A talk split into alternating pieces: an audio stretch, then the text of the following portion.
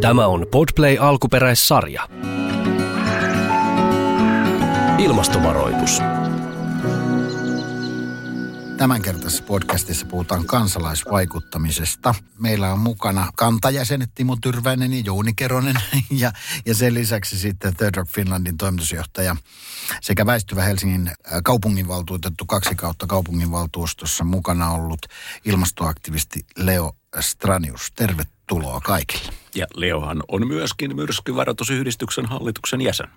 Tänään puhutaan siis kansalaisvaikuttamisesta. Leo, mikä on kansalaisten ja nuorten ilmastoliikkeen rooli ja merkitys ilmastopolitiikan te edistämisessä? No onhan sillä ollut merkittävä rooli ehkä erityisesti viime vuosien aikana, kun on noussut ensin tämä nuorten ilmastoliike, sieltä oikeastaan kahden ja puolen vuoden takaa.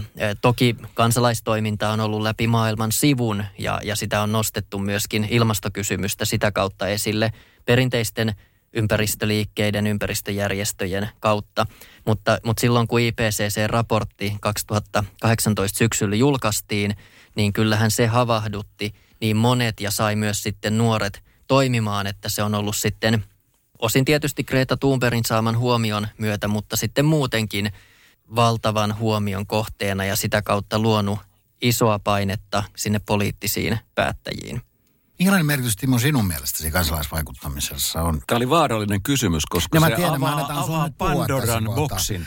Niin, jos niin, me niin. ajatellaan näitä vaikutuksia, jos me ajatellaan työväenliikkeen saavutuksia viimeisen 100-150 vuoden aikana, niin ne tulee ei pelkästään siitä, mitä työväenliike on tehnyt, vaan siitä, että hallitsevat ovat pelänneet sitä, että heidän valtansa loppuu – jos he, he eivät ota huomioon näitä työväenliikkeen tavoitteita.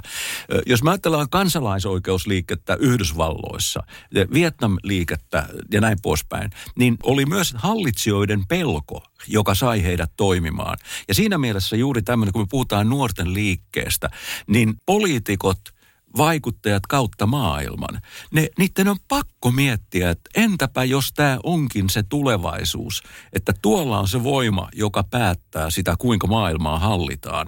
Ja, ja silloin niin kuin tavallaan, jos se syntyy se huuto, syntyy ilmastoasioista, niin hallitsijat joutuu pelkäämään, että se ei jää siihen.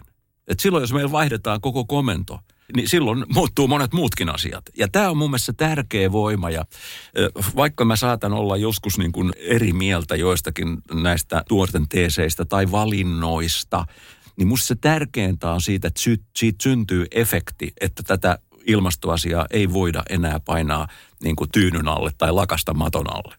Miten Leo, nykyinen ilmastoliike eroaa aiemmasta ympäristöliikehdinnästä?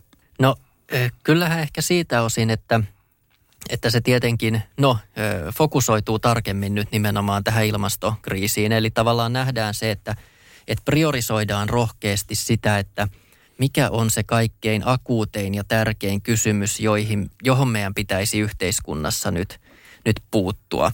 Että, että se on yksi. Sitten tietenkin on näitä toimintakeinoja, että tottahan siis kansalaistoiminnassa ja ympäristöliikkeessä esimerkiksi avointa kansalaistottelemattomuutta on käytetty Koijärvestä lähtien, että, että sinällään toimintakeinona se, että pysäytetään liikenne vaikka Helsingin keskustassa istumassa kadulla, niin ei ole niinkään uutta, mutta ehkä kuitenkin sitten se, se keskustelu siitä, miten, miten tavallaan kiire tässä tilanteessa on, miten se pohjautuu kuitenkin siihen tieteeseen ja, ja sitten, sitten miten valtava tuki sille toiminnalle ehkä on semmoisen yleisen mielipiteen näkökulmasta verrattuna aikaisempiin vuosikymmeniin. Totta kai se erottelee edelleen, että, että ei kaikki suinkaan niele sitä, sitä, että ilmaston puolesta voi harrastaa avointa kansalaistottelemattomuutta, mutta yhä suurempi osa näkee sen niin paljon hyväksyttävämpänä keinona kuin menneinä vuosikymmeninä. Yksi ero tulee tästä mieleen, kun sä puh- sanoit sanan tiede.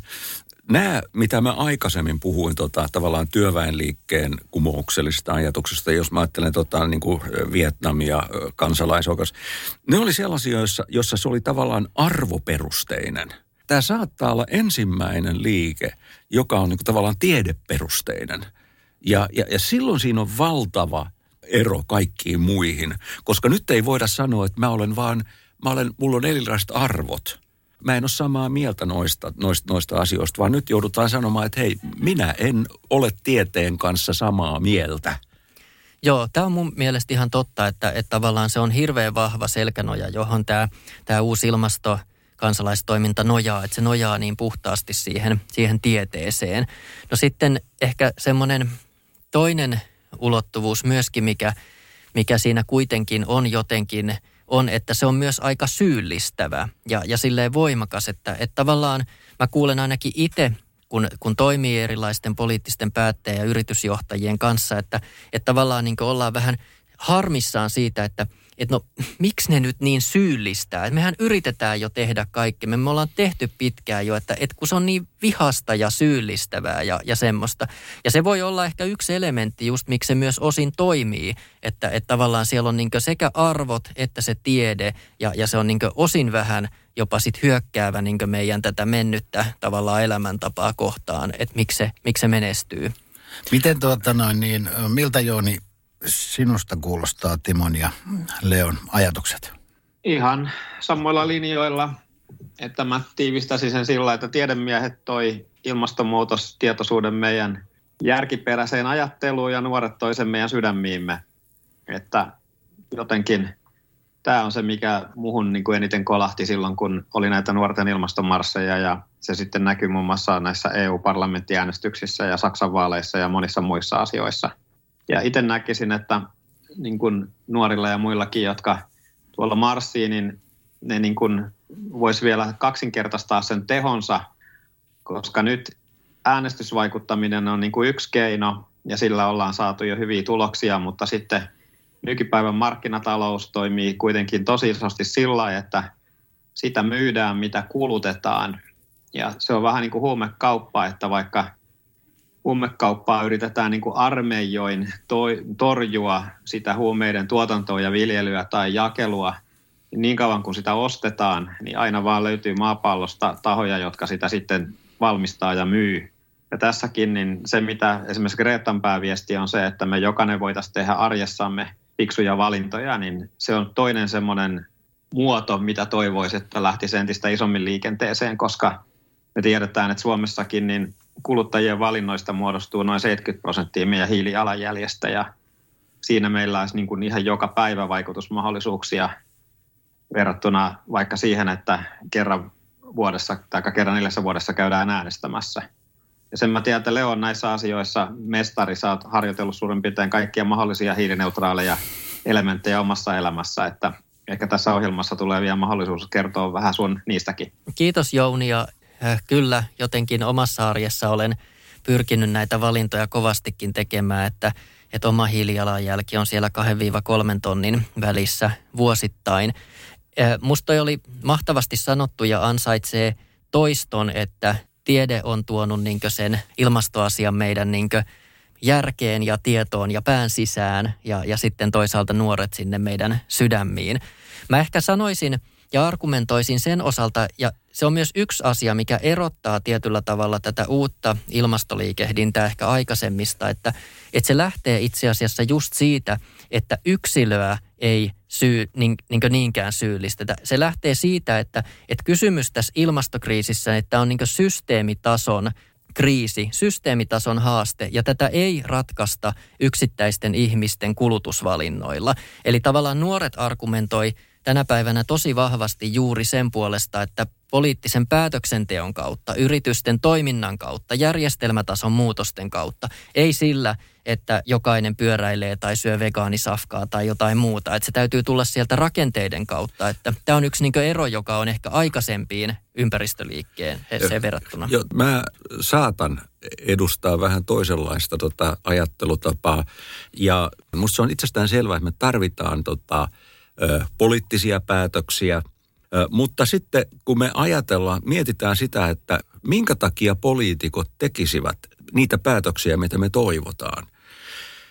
Poliitikkojen, kansanedustajien niin tota, työrupeamat on neljän vuoden mittaisia. Ja ne joutuu miettimään koko aika sitä, että millä minä varmistan, että minun työsuhteeni jatkuu. Ja silloin ne joutuvat ottamaan huomioon sen, että minkälainen profiili – mua auttaa. Eli poliitikot tekee sitä, mihin he uskovat, että äänestäjät palkitsevat, mitkä äänestäjät palkitsee sen sitten niin kuin äänillä. Eli logiikka mun silmissä on ihan sama kuin se, mihin Jounikin viittasi, että jos firmat näkee, että kuluttajat ostaa, ne ennustaa, että yhä useammat kuluttajat kahden, kolmen, viiden vuoden kuluttua haluavat ostaa mieluummin puhtaita tuotteita, silloin ne satsaa niiden tuottamiseen. Ja, ja siinä mielessä tota, niin kuin, kyllä mä ajattelen sen, että okei, yksittäinen ihminen ei tietenkään ratkaise sitä, mutta kysyntä, se on yksittäisiä ihmisiä iso joukko meitä suomalaisiakin niin kuin, niin kuin viisi miljoonaa, jotka tekee päivittäin erilaisia päätöksiä ja valintoja. Ja, ja ne ohjaa sitä, sitä, mitä poliitikot tekee ja mitä yritykset tekee. Ja siinä mielessä musta ajatus, että se on systeeminen ja näin, niin kyllä, mutta se ei, se systeemi ei muutu, jos ei sille ole paine. Ja se paine on sitä nuorisoliikettä, mutta se on myös meitä eläkeikäisiä, joihin minä kuulun – mitä me valitaan. Kyllä, just, just näin ja, ja tavallaan sehän on hienoa, että tämä ei ole niin ilmastoliikehdintä tänä päivänä Suomessa tai maailmanlaajuisesti ei ole suinkaan enää vaan nuorten ilmastoliikehdintää, vaan se läpäisee kyllä, kyllä nyt niin todella vahvasti erilaisia ä, ikäluokkia ja so, sosioekonomisia taustoja ja maantieteellisesti ja niin edelleen.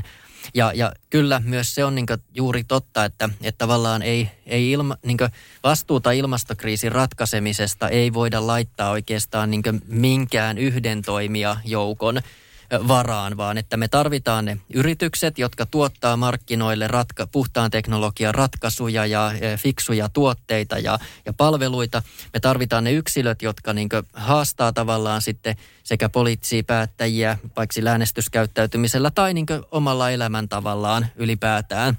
Ja sitten me tarvitaan tietenkin ne päättäjät, jotka taas luo toimintaedellytykset yksilöille ja yrityksille, että et ei kukaan pääse tästä vastuusta karkuun. Juuri näin. Me, meillä oli yksi keskustelu filosofi akateemikko Ilkka Niiniluodon kanssa, juuri jossa puhuttiin tästä kansalaisen vastuusta. Ja kyllä hän sanoi, niin kuin, että hyvin syvällä filosofiassa on se, että tota, kansalaiset eivät voisi niin kuin tavallaan puhdistautua vastuusta, jos heitä johtaa mielipuoli. Siellä on jossakin syvällä on se, se yks, yksittäistenkin kansalaisen tota, vastuu. Ja se yksittäinen kansalainen yksinään ei mitään, mutta yksi pisara meressä ei merkitse mitään, mutta meri on kokonaisuus ja me ollaan kaikki se kokonaisuus.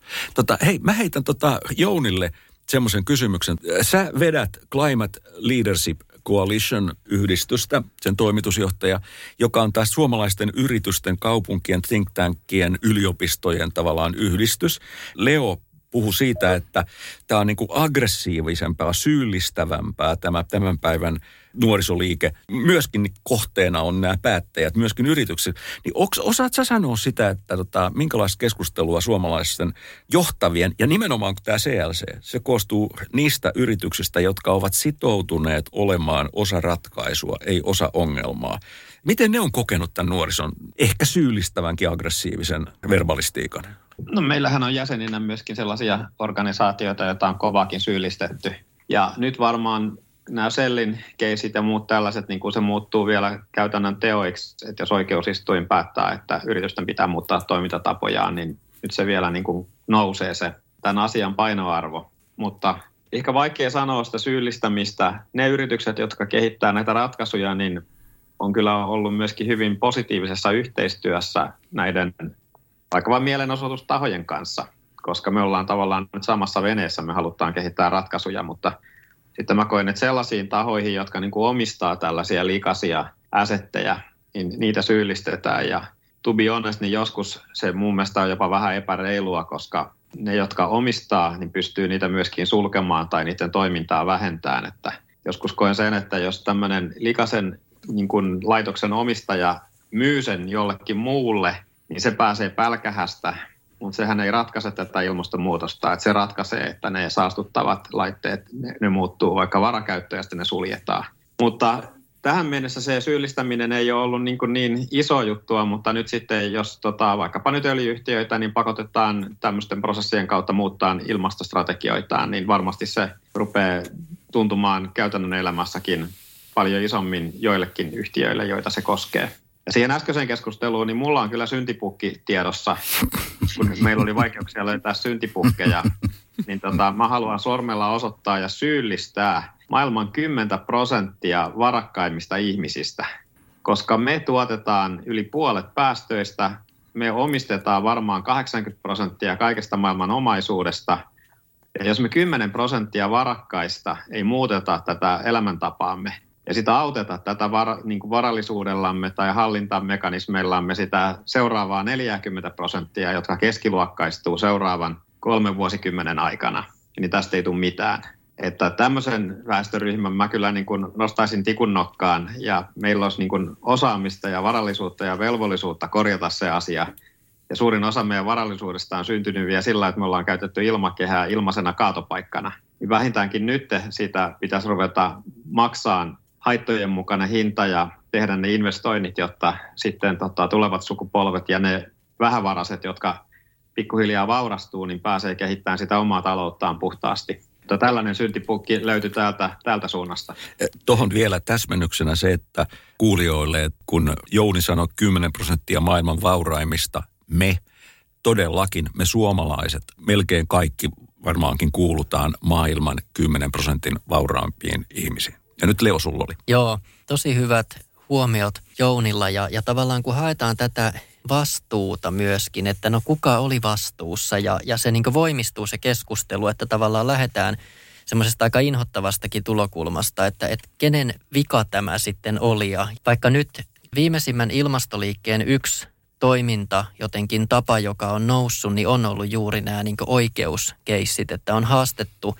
valtioita ja yrityksiä oikeuteen – Eh, siitä niin ilmastotoimettomuudesta, siitä, että minkälaiset niin tavallaan tavoitteen asetannat heillä on eh, suhteessa niin nykyhetkestä tulevaisuuteen.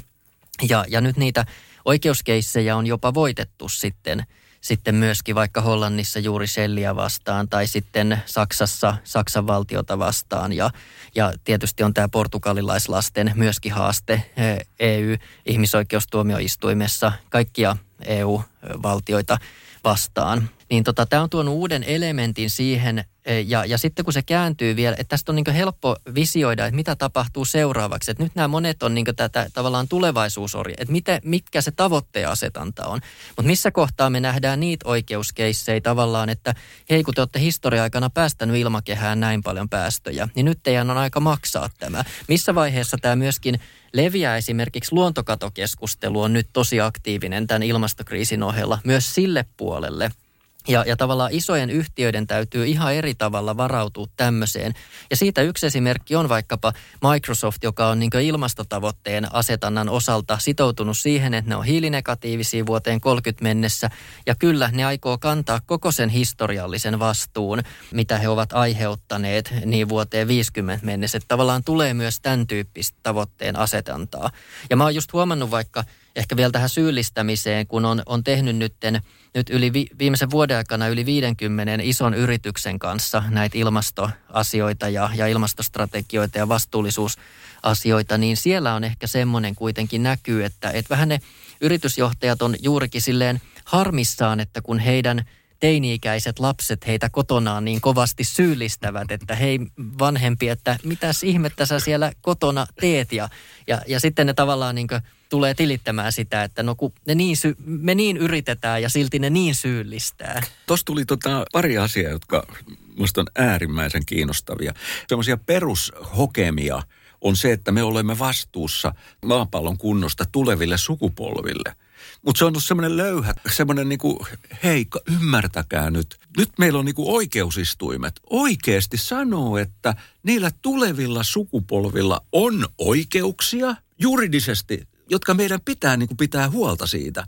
Ja silloin, jos sä teet jotakin pahaa tänä päivänä, niin vaikka sitä hintaa makseta nyt, niin sä saatat joutua syytettyjen penkille ja rangaistuksia. Tämä on musta ihan uusi asia.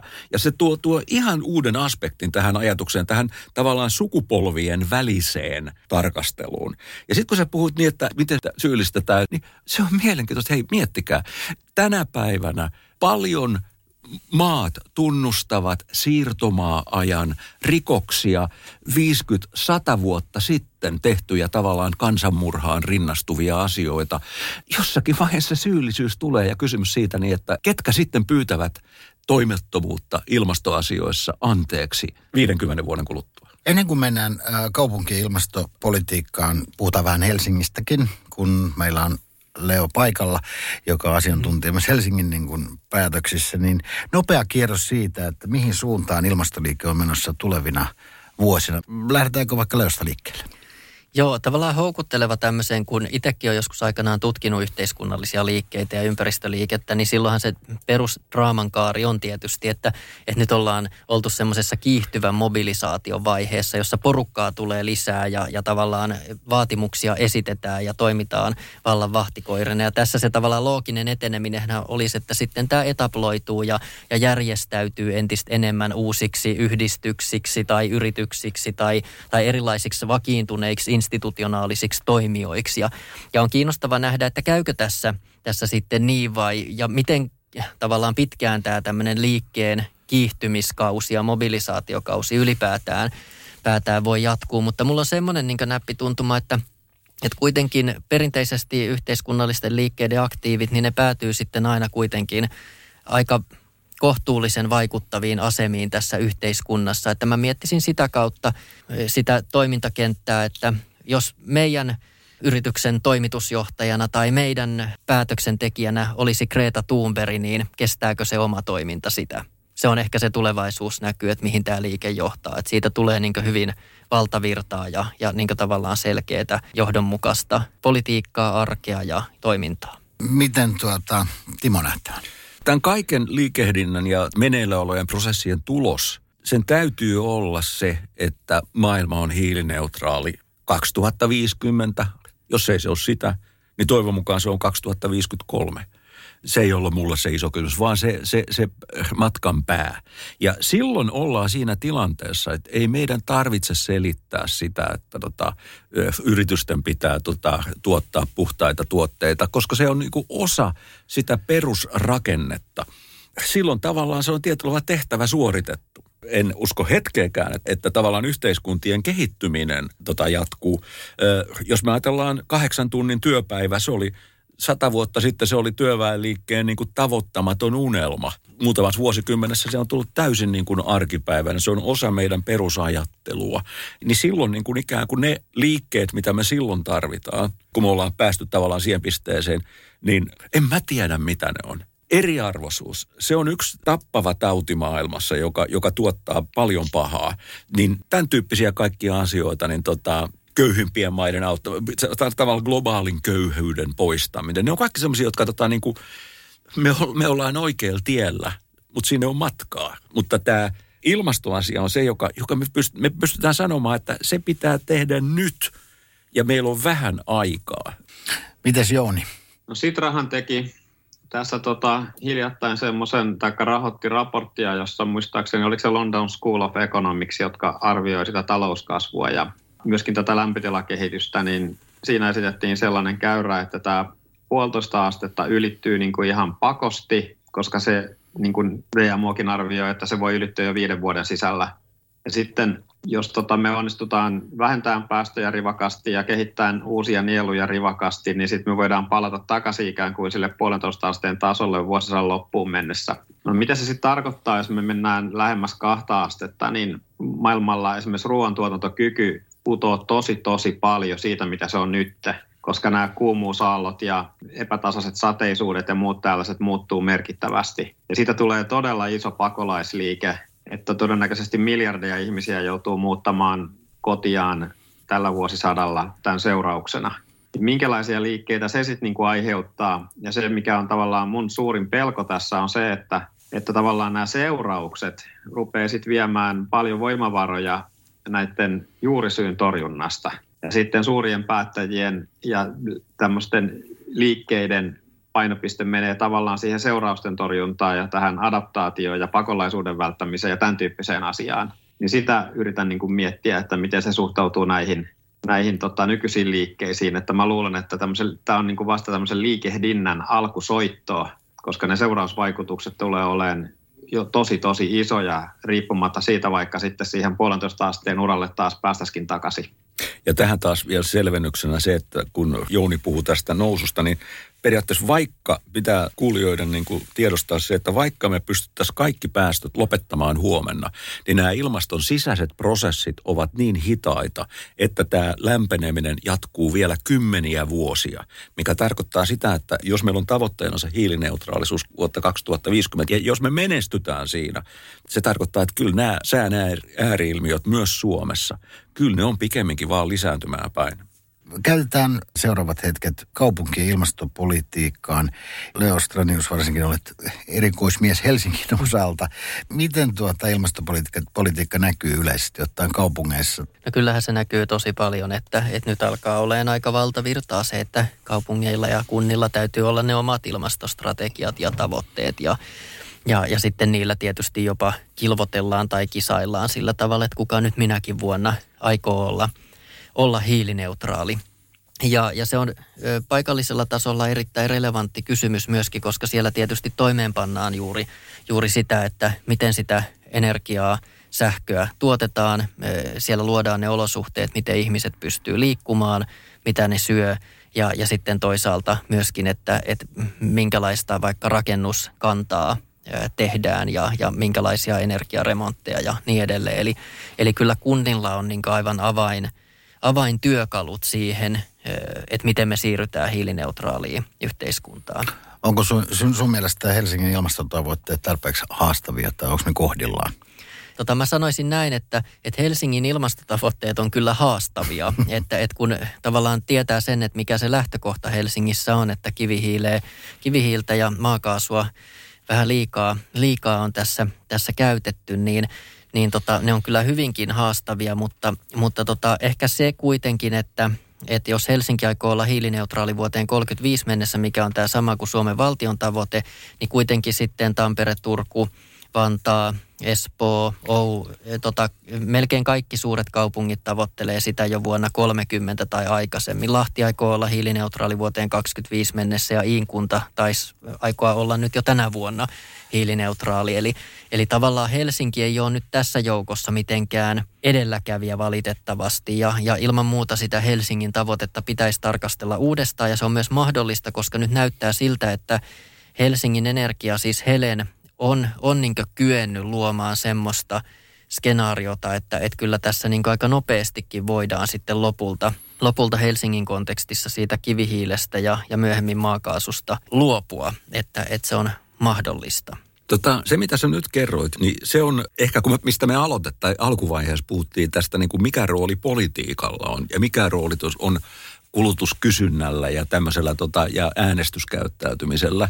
Mun mielestä tämä on nyt hyvä esimerkki. Niin mä luulen, että kunnan valtuustojen tai kaupunginvaltuustojen poliittisesta koostumuksesta, koostumuksesta lähes riippumatta. Tämä on niin kuin valtavirtaa ja silloin ollaan, ollaan niin kuin jo menty sinne. Mutta nyt mä sitten esitän vielä yhden kiusallisen kysymyksen, että okei, viherpesu, se on niin kuin yksi tämmöinen kirosana tietysti, että puhutaan vihreitä, mutta tehdään sitten jotakin, jotakin muuta. Yrityksiä syytetään välillä siitä. Mutta miten nämä kaupungit, onko se oikeasti, että ne päätökset ovat sellaisia, että ne kestävät tämmöisen viherpesu epäilyn? Osittain ne kestää, ei, osittain ei. Että kyllähän jos lähtee Helsinginkin tavoitteesta, niin se hiilineutraalisuustavoite perustuu siihen, että 80 prosenttia vähennetään päästöjä ja 20 prosenttia sitten kasvatetaan nieluja tai kompensoidaan. Eli tavallaan sekään ei ole riittävä taso ja sille 20 prosentin nieluajatukselle ja kompensoinnille ei ole uskottavaa suunnitelmaa tällä hetkellä.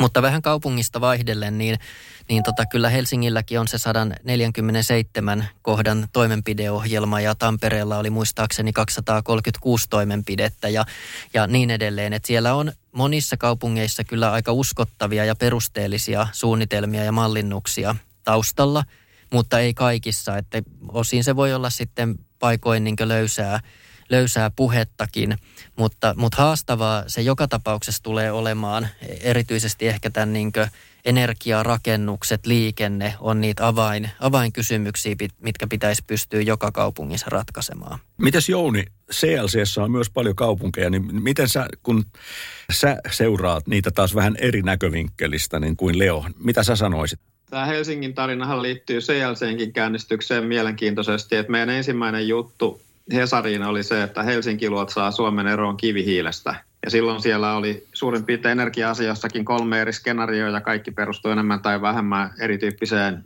hiilen tai fossiilipolttoon. Ja hyvin värikkäidenkin keskustelujen ja vaiheiden jälkeen niin olin todella ilahtunut, kun vuotta myöhemmin ilmoitettiin, että todellakin Helsinki lähtee nyt tekemään tämmöistä suunnitelmaa, millä siitä hiilestä päästään eroon. Ja mä luulen, että sillä oli meilläkin tota meidänkin ulostuloilla vaikutusta. Ja sitten se, mitä kaupungeista, tota, tällä hetkellä meillä on nyt just parhaillaan käynnistymässä Uudenmaan liitonkin tuella tämmöinen kaupunkien hiilikädenjälkiprojekti, että millä tavalla kaupungit voi omilla toiminnallaan vauhdittaa näiden uusien ilmastomyönteisten in, investointien ja innovaatioiden vauhdittamista. Ja se on se lisä, mitä kaupungit voisi tehdä. Että tällä hetkellä niin monilla kaupungeilla Suomessa, Lahti, Turku, Tampere, Espoo, hinkukunnat on todella progressiivisia vaat, niin kuin tavoitteita omien päästöjen vähentämiseksi.